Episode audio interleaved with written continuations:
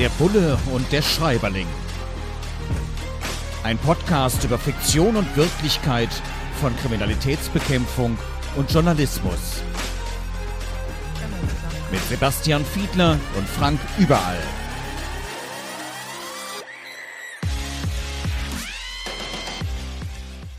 Herzlich willkommen zu einer neuen Ausgabe von Der Bulle und der Schreiberling. Diesmal kümmern wir uns um Schweigen über Köln, ein Kriminalroman, erschienen im Gmeiner Verlag von Maren Friedländer, die hier in unserem Podcast heute auch zu Wort kommen wird. Jetzt geht es aber erst einmal darum, um was geht es eigentlich in dem Buch? Mord verjährt nicht, heißt es da. Es geht um die Aktivitäten der RAF, der Roten Armee-Fraktion des Terrorismus in den 1970er Jahren. Und ja, aktuelle Ereignisse in diesem Kriminalroman spielen darauf an und setzen sich kritisch mit dieser Zeit auseinander. Mein Bulle hier in diesem Podcast ist Sebastian Fiedler. Herzlich willkommen, Sebastian. Hallo Frank. Hallo Sebastian. Und mein Name ist Frank Überall. Ich bin der Schreiberling. Wir gucken uns verschiedene Aspekte an, die in diesem Buch von Maren Friedländer erwähnt werden. Und ich glaube, eines, was wir zumindest alle irgendwie schon mal wahrgenommen haben, der Diebstahl von Autos. Wenn das Auto geklaut wird, da heißt es dann, naja, viele Hoffnungen kann ich Ihnen nicht machen dass wir die Diebin, den Dieb tatsächlich erwischen. Ist das tatsächlich ähm, ja auch Kriminalisten wissen? Ist es meistens so, dass man bei Autodiebstählen sagt, ach komm, das Auto ist sowieso so schnell weg, da haben wir keine große Chance, das wiederzufinden? Ja, häufig, aber nicht immer. Also in vielen Fällen ist es tatsächlich so, dass zum Beispiel die Autos, die geklaut werden, je nachdem, wenn also sagen wir mal, es würde in Berlin ein Auto geklaut, dann wäre die Wahrscheinlichkeit relativ hoch, dass es Richtung Osten anschließend sich bewegen würde. Teilweise wird es dann auseinandergenommen und in seine Einzelteile zerlegt, um dann anschließend auf diese Weise verkauft zu werden. Es gibt da unterschiedliche Möglichkeiten. Und es gibt natürlich auch nicht den klassischen Diebstahl, sondern auch die Unterschlagung. Auch das kommt vor, dass Täterinnen und Täter ein Leasingfahrzeug, Mietfahrzeug anmieten und das und damit dann entsprechend verschwinden. Auch das kommt vor. Was hin und wieder mal immer wieder gelingt, ist, dass die Autos tatsächlich geortet werden können.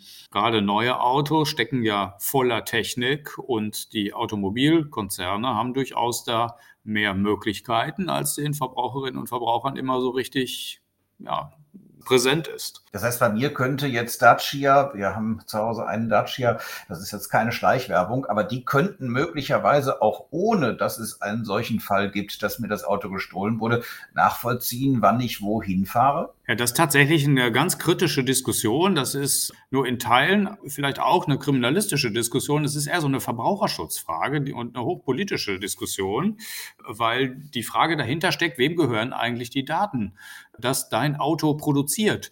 Ich hatte neulich in dem Auto, in dem ich privat fahre, das ist auch keine Schleichwerbung, aber es ist ein Mini, einen falschen Knopf gedrückt und hatte auf einmal eine Hotline von BMW dran, ohne dass ich das wollte. Und der Mensch konnte mir am anderen Ende der Leitung dann mitteilen, wie hoch der Reifendruck des Autos ist, mit dem ich gerade unterwegs war. Das war mir gar nicht so recht eigentlich, weil die Autos alle mit SIM-Karten verbaut sind und die Automobilkonzerne sagen, das sind unsere Daten. Ich würde als Nutzer eines solchen Autos immer sagen, ja Mensch, aber das müssten eigentlich meine sein. Und eigentlich müsstest du mich erstmal fragen, bevor du sowas machen dürftest. In der Tat. Gut, kommen wir nochmal zurück zu Maren Friedländer und ihrem Krimi Schweigen über Köln. Sie hat da unglaublich viele Details, die sie offensichtlich aus Polizeikreisen auch bekommen hat, wo sie eben beispielsweise beim Thema Autoklau Dinge zu berichten weiß. Äh, sie schreibt dann beispielsweise auch, da nimmt jemand die SIM-Karte aus seinem Handy, wirft das in irgendeinen Tümpel, in einen Teich und eine Waffe fliegt hinterher. Und in der Tat, ich habe letztens eine Reportage gesehen von jemandem, der ja Flüsse, Teiche durchsucht mit äh, großen Magneten, mit Industriemagneten und da alles Mögliche findet. Sowas muss übrigens genehmigt werden. Das darf man nicht einfach so machen. Und dann zum Teil sogar auch Waffen bei der Polizei oder bei der Kommune abgibt. Dass man Dinge auf diese Art und Weise entsorgt, dass sie möglicherweise dann, ich wohne in Köln, ne, der Krimi geht über Köln, sie einfach in den Rhein wirft und sie auf Nimmerwiedersehen verschwinden. Äh, ist das tatsächlich auch so eine kriminalistische Erfahrung, dass sich Täterinnen und Täter so ihrer Werkzeuge entledigen? Absolut. Also das, das ähm, zieht sich über die letzten Jahrzehnte so, glaube ich, durch. Mir fällt gerade ein Fall ein, der im Ruhrgebiet spielt, wo eine Tätergruppe immer die Tresore, die sie geklaut haben, dann ins Wasser geschmissen haben. Wenn ich es recht erinnere, war es die Ruhr. Und also das gilt für alles Mögliche. Ne? Also wenn man guckt, dann wird man sicherlich geklaute Fahrräder genauso wie Tresore, Waffen, Messer und allen möglichen anderen Kram dort finden, weil aus Sicht der Täter, die glauben, dass es eben da nicht gefunden wird. Aber wenn wir gezielt suchen, ist es durchaus möglich. Ja, also immer vorsichtig sein beim Schwimmen oder womöglich noch Tauchen in öffentlichen Gewässern. Man könnte ja möglicherweise irgendwas finden. Ja, Maren Friedlander ist da ganz offensichtlich sehr kenntnisreich und deswegen habe ich sie im Vorfeld mal gefragt, wie schafft sie das eigentlich? Wie kriegt sie eigentlich so viel raus über Polizeiarbeit? Mit der Darstellung der Polizeiarbeit tun sich wahrscheinlich viele Krimi-Autoren schwer, es sei denn, sie arbeiten bei der Kriminalpolizei. Solche Autoren gibt es ja auch. Uns anderen bleibt natürlich erstmal das Netz. Gut gefragt findet man dort eine Menge Antworten.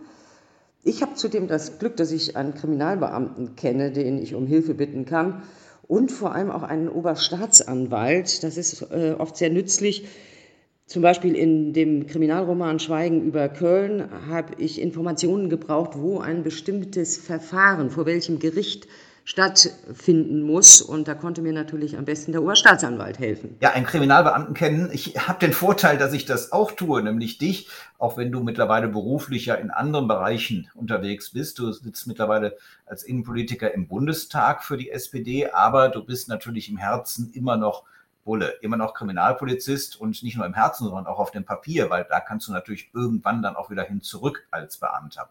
Aber kommt das bei dir, kam das bei dir auch vor, dass Menschen einfach mal nachfragen, du hör mal, ich möchte einen Krimi schreiben oder auch so einfach mal gefragt haben, sag mal, ist das wirklich so? Also wir haben das hier zum Konzept des Podcasts gemacht, aber passiert dir das im realen Leben auch? Ja, ist mir tatsächlich immer mal wieder passiert und ähm, das sind teilweise tatsächlich Drehbuchautoren gewesen, mit denen ich mich mal getroffen und unterhalten habe, schon vor vielen, vielen Jahren. Ich erinnere mich, dass wir mal über Geldwäsche gesprochen haben. Das passiert hin und wieder bei Autorinnen und Autoren, die Dokumentationen vorbereiten und noch nicht so ganz genau wissen, welche Teilaspekte eines bestimmten Themas besonders interessant sind oder das ist so ein Klassiker, mit dem ich es häufig zu tun habe. Deine Kolleginnen und Kollegen sind ja immer auf der Suche nach Fällen. Ne? Also je nachdem, wenn es das Fernsehen ist, dann müssen das natürlich Dinge sein, die man irgendwie bebildern kann, wenn man die Geschichte erzählen möchte, wenn man ein Thema bewegen will. Und dazu ist es besonders wichtig, Fälle zu kennen. Das ist gar nicht so trivial und gar nicht so ganz einfach. Ganz aktuell spreche ich mit einigen deiner Kollegen über das Thema Umweltkriminalität, weil ich finde, dass es total unterrepräsentiert ist. Und auch da wird es natürlich erstmal darum gehen, Zuschauerinnen und Zuschauern, Leserinnen und Lesern zu erklären, was das konkret bedeutet, welche Fälle es da im Einzelfall gibt, um die auch spannend erzählen zu können. Damit habe ich es immer wieder zu tun. Ja, in der Tat, Umweltkriminalität. Ich meine, wir können so viel auf die Umwelt, auf das Klima achten und selbst auch einschränken, wie wir wollen. Wenn dann Leute vorsätzlich und dann meist ja auch massenhaft die Umwelt schädigen, dann ist das ein echtes Problem. In der Tat, unterschätztes politisches, innenpolitisches Thema, aber um solche Sachen kümmerst du dich ja jetzt. Und wir kümmern uns gleich nochmal weiter um ganz konkrete Situationsdarstellungen in Maren Friedländers Schweigen über Köln. Schatz, ich bin neu verliebt. Was? Da drüben. Das ist er. Aber das ist ein Auto. Ja, eben. Mit ihm habe ich alles richtig gemacht. Wunschauto einfach kaufen, verkaufen oder leasen. Bei Autoscout24. Alles richtig gemacht. Der Bulle und der Schreiberling. Heute zu Maren Friedländer und Schweigen über Köln, ein Kriminalroman. Und es geht hier bei uns im Podcast ja immer auch um die Aspekte, was ist wirklich realistisch an der Darstellung, was wir da lesen in Sachen Journalismus, kommen wir gleich noch drauf, und in Sachen Polizeiarbeit. Und in letzterem, da gibt es dann die Schilderung, dass eine Leiche gefunden wird und dass eine ja, jetzt wird's unappetitlich, noch nicht so weit verdaute Currywurst dort dann eben entsprechend bei der Obduktion im Magen gefunden wird. Und dann heißt es, ach, wunderbar, dann werden wir doch jetzt einfach mal die Pommesbuden, die Imbissbuden in der Umgebung absuchen, abfragen, ob diese Person da war. Ist das eine realistische Darstellung einer Mordermittlung, Sebastian? Ich würde schon sagen, also das ist ja eine typische Arbeit der Rechtsmedizin, die da geschildert wird. Und da wird natürlich auch darauf geachtet, was im Mageninhalt sich noch so wiederfindet, weil wenn es tatsächlich noch sehr unverdaut ist, man natürlich durchaus ein paar Rückschlüsse daraus ziehen kann. Deswegen, das klingt für mich jetzt gar nicht so ganz abwegig ähm, und gehört eher zu so, ich würde sagen, zu einer routinemäßigen Abarbeitung im Bereich der Rechtsmedizin. Und dass man dann versucht, natürlich solche Erkenntnisse daraus weiter zu verfolgen, weitere Spuren zu suchen, Zeugen zu identifizieren, irgendwelche Wege eines Mordopfers zum Beispiel nachvollziehen zu können, das erscheint mir durchaus plausibel. Okay, an der Stelle hat Maren Friedländer also auch wieder ins Schwarze getroffen. Bei anderen Sachen kann man sich, glaube ich, streiten. Wir reden ja auch über Journalismus hier. Ich habe es auch angekündigt. Es gibt da eine Stelle, da wird beschrieben, dass eine Protagonistin beim WDR, den ich ja auch ein bisschen kenne und fast ein Vierteljahrhundert dort als Reporter unterwegs bin, als freier Journalist. Und beim WDR hat diese Protagonistin gekündigt, weil sie mit dem so wörtlich Gesinnungs- und Haltungsjournalismus dort nicht mehr klarkam. Und ja, sie sei immer häufiger zensiert oder nicht gesendet worden und dazu hätte es dann fadenscheinige Argumente gegeben. Kann ich mir schwierig vorstellen. Wie gesagt, ich arbeite schon recht lange für diese Anstalt und mir ist das so noch nicht passiert, obwohl ich zum Teil auch wirklich zugespitzte kritische Berichterstattung gerade im politischen Bereich mache. Und das Schöne ist ja auch, der WDR ist groß genug. Wenn die eine Redaktion nichts nicht will, dann kriegt man es garantiert irgendwo in der anderen Redaktion unter, ist zumindest meine Erfahrung. Deswegen war es mir so wichtig, Maren Friedländer mal zu fragen, was meint sie denn damit oder ist das wirklich nur eine gezeichnete Figur oder sieht sie möglicherweise auch Gesinnungs- und Haltungsjournalismus insgesamt im deutschen Journalismus und was stört Sie möglicherweise daran? Also Beispiele habe ich dafür jede Menge, da würde uns, glaube ich, die Sendezeit ausgehen. Deswegen picke ich jetzt mal ein Beispiel raus, das ist die Gendersprache. Hier wird ja Sprache von oben verordnet, zwecks Umerziehung der Menschen. Gucken Sie mal überall da, wo grüne Oberbürgermeister oder Oberbürgermeisterinnen tätig sind. Da werden die Verwaltungen schon angehalten, diese Gendersprache durchzusetzen. Wir sollten eigentlich aus der eigenen Geschichte wissen, wo verordnete Sprache stattfindet, nämlich in Diktaturen.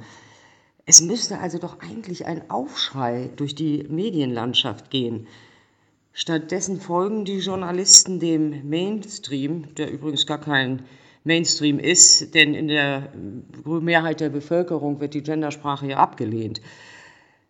Ich warte also auf diesen Aufschrei der Journalisten und sage nochmal, der Mainstream ist eigentlich ein Mainstream der Meinungsmacher und das sind natürlich auch die Journalisten. Soweit Maren Friedländer. Sebastian, hast du auch den Eindruck, du hast ja auch in deiner Zeit als Vorsitzender des Bundesdeutscher Kriminalbeamter der Gewerkschaft der Kripo-Leute Tatortkommissare sozusagen in echt, viele Erfahrungen mit Medien gesammelt. Hast du den Eindruck, dass es eben auf breiter Front einen solchen Gesinnungs- und Haltungsjournalismus in unserer Republik gibt? Nee, ganz im Gegenteil, sondern ich zucke immer so ein bisschen zusammen, weil das ja so eine aktuell insbesondere von den rechten Parteien bediente Erzählung ist. Sie richtet sich auf der einen Seite immer so ein bisschen gegen das Parteiensystem. Da wird von den Altparteien oder auch von den Kartellparteien geredet. Und es wird auf der anderen Seite eben auch der Journalismus äh, per se diskreditiert, insbesondere der öffentlich bezahlte, also der, der öffentlich-rechtliche äh, Journalismus. Meine Erfahrung ist eigentlich eher die, dass man so ungefähr weiß, woran man ist. Also das ist allerdings auch, finde ich, gar kein Widerspruch dazu, dass man schon weiß, welche Redaktionen wohl entweder eher konservativ ticken, und das bezieht sich teilweise natürlich auf, auf äh, Redakteurinnen und Redakteure, die ja auch ihre Meinung hin und wieder in Kommentaren abliefern. Da kann man das, glaube ich, schon so ein bisschen einschätzen und weiß es in, in etwa bei der Wahl des Mediums. Also ähm, wenn ich jetzt, was weiß ich, zum Beispiel ähm, ARD, die Sendung Monitor auf der einen Seite und vielleicht Bild TV auf der anderen Seite mal sehe, dann glaube ich, weiß jeder das so in etwa schon einzuordnen, wer da wo unterwegs ist. Aber es gibt eben eine große, große Bandbreite bei Journalistinnen und Journalisten und deswegen fand ich deine Beschreibung eigentlich ganz gut, wenn du sagst, naja, wenn ich bei einem Thema eine Redaktion nicht äh, finde oder die das Thema nicht haben will, dann finde ich eine andere. Und das ist ja gerade so Zeichen, finde ich, eines breit aufgestellten Journalismus oder einer Medienlandschaft, wie wir sie hier haben. Und übrigens, wenn ich das mal als Nicht-Journalist sagen darf, auch mit diesem Blick dass wir eigentlich froh sein können, wenn wir in andere Länder der Erde gucken. Da haben wir eben nicht überall so einen freien Journalismus, wie wir den hier haben. Und das sage ich auch aus meiner Rolle heraus, in der ich ja oft mit Journalistinnen und Journalisten zu tun habe. Ja, in der Tat. Also ich finde es unglaublich wichtig, dass es tatsächlich auch Vielfalt gibt. Also eine breite Darstellungsmöglichkeit. Und das ist natürlich gerade im kommunalen Bereich, also in Städten und Gemeinden, zuweilen ein echtes Problem. Da gibt es dann nur noch eine Tageszeitung am Ort. Da gibt es auch sonst nicht große andere Medien, oft auch keine Online-Medien oder ähnliches. Und da gibt es Studien zum Beispiel aus den USA, die ganz klar belegen, in dem Moment, wo es diese Vielfalt nicht mehr gibt, wo nicht mehr kritisch hingeschaut und berichtet wird, passiert in den Rathäusern die Korruption. Das heißt, es macht wirklich hohen Sinn, dass es vielfältige journalistische Medien gibt. Und ja, äh, also ganz ehrlich, ich bin auch zusammengezuckt, als ich diese Passage gelesen habe, als ich mit Maren Friedländer gesprochen habe und sie eben da auch nochmal drauf bestanden hat. Gleichwohl müssen wir sowas natürlich als Journalistinnen und Journalisten auch ernst nehmen, weil nicht alle, die sich irgendwo nicht hinreichend repräsentiert fühlen, die beispielsweise auch mit der Gendersprache ihre Probleme haben, sich sprachlich umzugewöhnen, ist ja durchaus auch eine Herausforderung für jede und jeden Einzelnen. Also das muss man, denke ich, schon gesellschaftlich diskutieren und darf das nicht direkt in so eine Ecke schieben. Aber du hast recht, viele tun genau das aus der vor allem rechten Ecke. Sie kritisieren das System. Und wenn man sich mal genau überlegt, Systemjournalisten ist dann auch oft der Vorwurf, was ist denn das System dahinter, das da angegriffen wird? Das ist die Demokratie. Und da würde ich dann in der Tat sagen, das ist meine Gesinnung, das ist meine Haltung und da spreche ich, glaube ich, für 99 Prozent der Journalistinnen und Journalisten in Deutschland. Ja, wir verteidigen dieses demokratische System und wer damit im Kern ein Problem hat, stimmt, der hat in uns auch quasi die richtigen, ähm, die er angreifen muss, weil das passt natürlich dann nicht zusammen. Aber nochmal, das ist, glaube ich, immer noch gesellschaftlich eine sehr laute, aber auch ganz klare Minderheit. Ja, kommen wir nochmal zu diesem Setting, das eben viele Anspielungen auf die Zeit der RAF auch in diesem Roman, in diesem Krimi Schweigen über Köln von Maren Friedländer drin ist. Und äh, das ist ja irgendwo dann auch so eine Zeit, wo auch in den Nachwirkungen der RAF du dich entschieden hast, damals Polizist zu werden, Kriminalpolizist dann letzten Endes auch zu werden. Und ähm, ja, es war fast wie eine Zeitreise, das nochmal so zu lesen, sich nochmal so bewusst zu machen, dass die Einstellung auch bei vielen Sympathisantinnen und Sympathisanten in der Bevölkerung äh, gegenüber Polizei doch ähm, ja äußerst problematisch war. Von Bullen, Schweinen ist hier die Rede. Äh, wir, wir, haben ja extra abgesprochen, dass äh, du kein Problem hast, dich als Bulle zu bezeichnen, auch in diesem Podcast. Aber Bullenschweine ist dann schon mal eine andere Kategorie. Und ähm, ja, die Argumentation der RAF gegenüber ähm, Polizistinnen und Polizisten äh, war ja schon echt heftig in dieser Zeit sich zu entscheiden, gerade zur Polizei zu gehen, das beruflich machen zu wollen, das leben zu wollen, hat das eigentlich bei dir auch irgendeinen Einfluss damals gehabt? Ja, bei mir war es ja schon deutlich später, muss ich sagen. Ich habe 1993 erst bei der Polizei angefangen, wobei ich nicht verhehlen will, dass es zu der Zeit natürlich durchaus noch so Nachfolgeorganisationen gegeben hat, die damals auch im damaligen Bonn in den 90ern noch durchaus eine große Rolle gespielt haben. Ich gucke da eher aus einer heutigen Brille so drauf und bin tatsächlich beunruhigt bei der Entwicklung in dem ein oder anderen Extremismus das muss man ja sozusagen mit einem gedanklichen Absatz jeweils diskutieren, weil du gerade die RAF angesprochen hast, fange ich mal mit dem Linksextremismus an, weil wir da durchaus heute auch sorgenvoll drauf gucken, weil die Art und Weise der Gewaltanwendung dort in Teilen wirklich wesentlich brutaler geworden ist, bis hin zu Mordanschlägen schon gegangen ist. Das ist ja auch schon öffentlich vom Verfassungsschutz berichtet worden im letzten Bericht. Und auf der anderen Seite stehen auch andere extremistische Strömungen dagegen, insbesondere Rechtsextremismus, bei dem ich mich der Einschätzung des Generalbundesanwaltes anschließen würde, mit Abstand die größte Bedrohung derzeit aus unterschiedlichen Gründen. Und dann haben wir eben jetzt ganz, ganz aktuell noch so eine Spielart, ich habe es mal etwas sperrig, aber ich finde dennoch präzise Verschwörungsextremismus genannt. Es hängt sich häufig eben an den Anti-Corona-Maßnahmen des äh, Staates an, aber in Wahrheit geht es viel weiter Und meine These ist, wird uns auch nach einer Pandemie noch erhalten bleiben. Es existieren ja lauter Verschwörungsmythen bis hin zu Wahlfälschungserzählungen und so weiter. Und das ist meiner Meinung nach schon wieder ein eigener Extremismus. Also, und all das erwähne ich jetzt deswegen, weil in all diesen Themenfeldern spielt sich ja unser Berufsbild, das Berufsbild der Kriminalisten und Kriminalisten eben ab und richtet sich eben immer mal wieder auch gegen uns selbst. Das kennen aus dem Islamismus, aus dem Rechts- und Linksextremismus. Immer mal wieder sind auch die Polizisten selbst Feindbild oder Zielscheibe dieser Extremisten. Und dessen muss man sich bewusst sein und muss mit einem breiten Kreuz seinen Beruf ausüben. Ja, breites Kreuz, Schutzkleidung, Waffe haben wir alles nicht als Journalistinnen und Journalisten. Und auch wir werden ja zunehmend angegriffen von diesen Kreisen, die du beschrieben hast. Das kann dann sogar bis hin zu extremer Gewalt gehen und das kann in anderen Ländern, wir haben auch schon mal darüber gesprochen, dann äh, auch bis zur Ermordung gehen. Auch solche Dinge erleben wir ja in meinem Berufsstand. In diesem Krimi Schweigen über Köln von Maren Friedländer ist auch das Thema Tod hier am Beispiel der Polizei thematisiert von einer Hauptperson aus dem Bereich der Polizei, einer Ermittlerin, einem Ermittler. Da heißt es, ja, sie sieht Pflastersteine, wo Namen von AIDS-Toten drauf notiert sind und macht sich so ihre Gedanken und sagt, naja, äh, das ist irgendwo schon komisch, dass es für meinen Berufsstand, wo auch immer wieder Kolleginnen und Kollegen getötet werden, äh, noch nicht mal so etwas, aber noch nicht mal eine Gedenkplakette am Polizeipräsidium gibt äh, ich weiß, auch bei uns im Bereich des Journalismus, Reporter ohne Grenzen macht das zum Beispiel sehr aktiv, zuweilen auch wir als Deutscher Journalistenverband, wo ich mich ja engagiere, unter anderem als Bundesvorsitzender. Äh, wir versuchen auch immer wieder auf solche Fälle aufmerksam zu machen, auch die Erinnerung wach zu halten.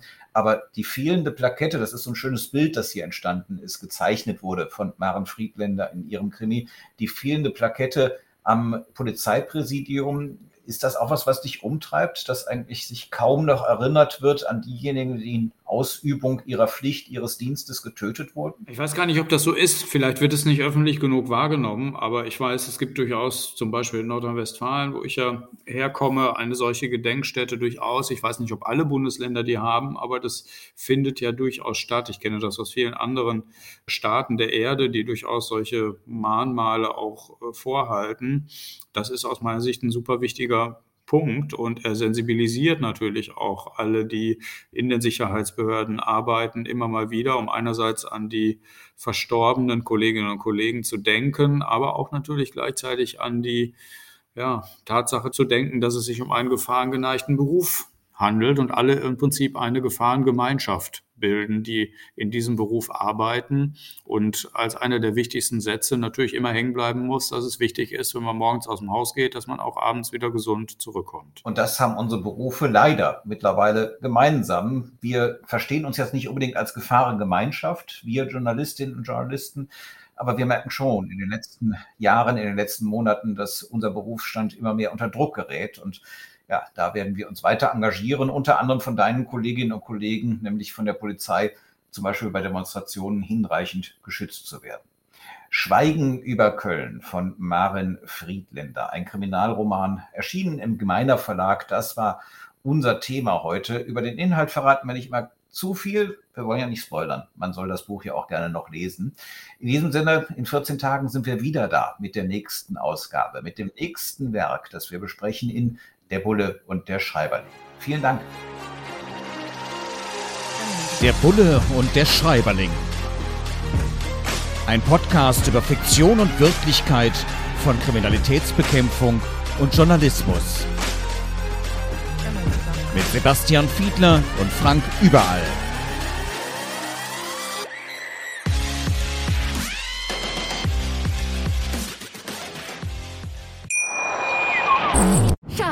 Ich bin neu verliebt. Was? Da drüben. Das ist er. Aber das ist ein Auto. Ja, eben. Mit ihm habe ich alles richtig gemacht. Wunschauto einfach kaufen, verkaufen oder leasen. Bei Autoscout24. Alles richtig gemacht. Dir hat dieser Podcast gefallen? Dann klicke jetzt auf Abonnieren und empfehle ihn weiter. Bleib immer auf dem Laufenden und folge uns bei Twitter, Instagram und Facebook. Mehr Podcasts findest du auf meinpodcast.de. Schatz, ich bin neu verliebt. Was? Da drüben. Das ist er. Aber das ist ein Auto. Ja, eben. Mit ihm habe ich alles richtig gemacht. Wunschauto einfach kaufen, verkaufen oder leasen. Bei Autoscout24. Alles richtig gemacht.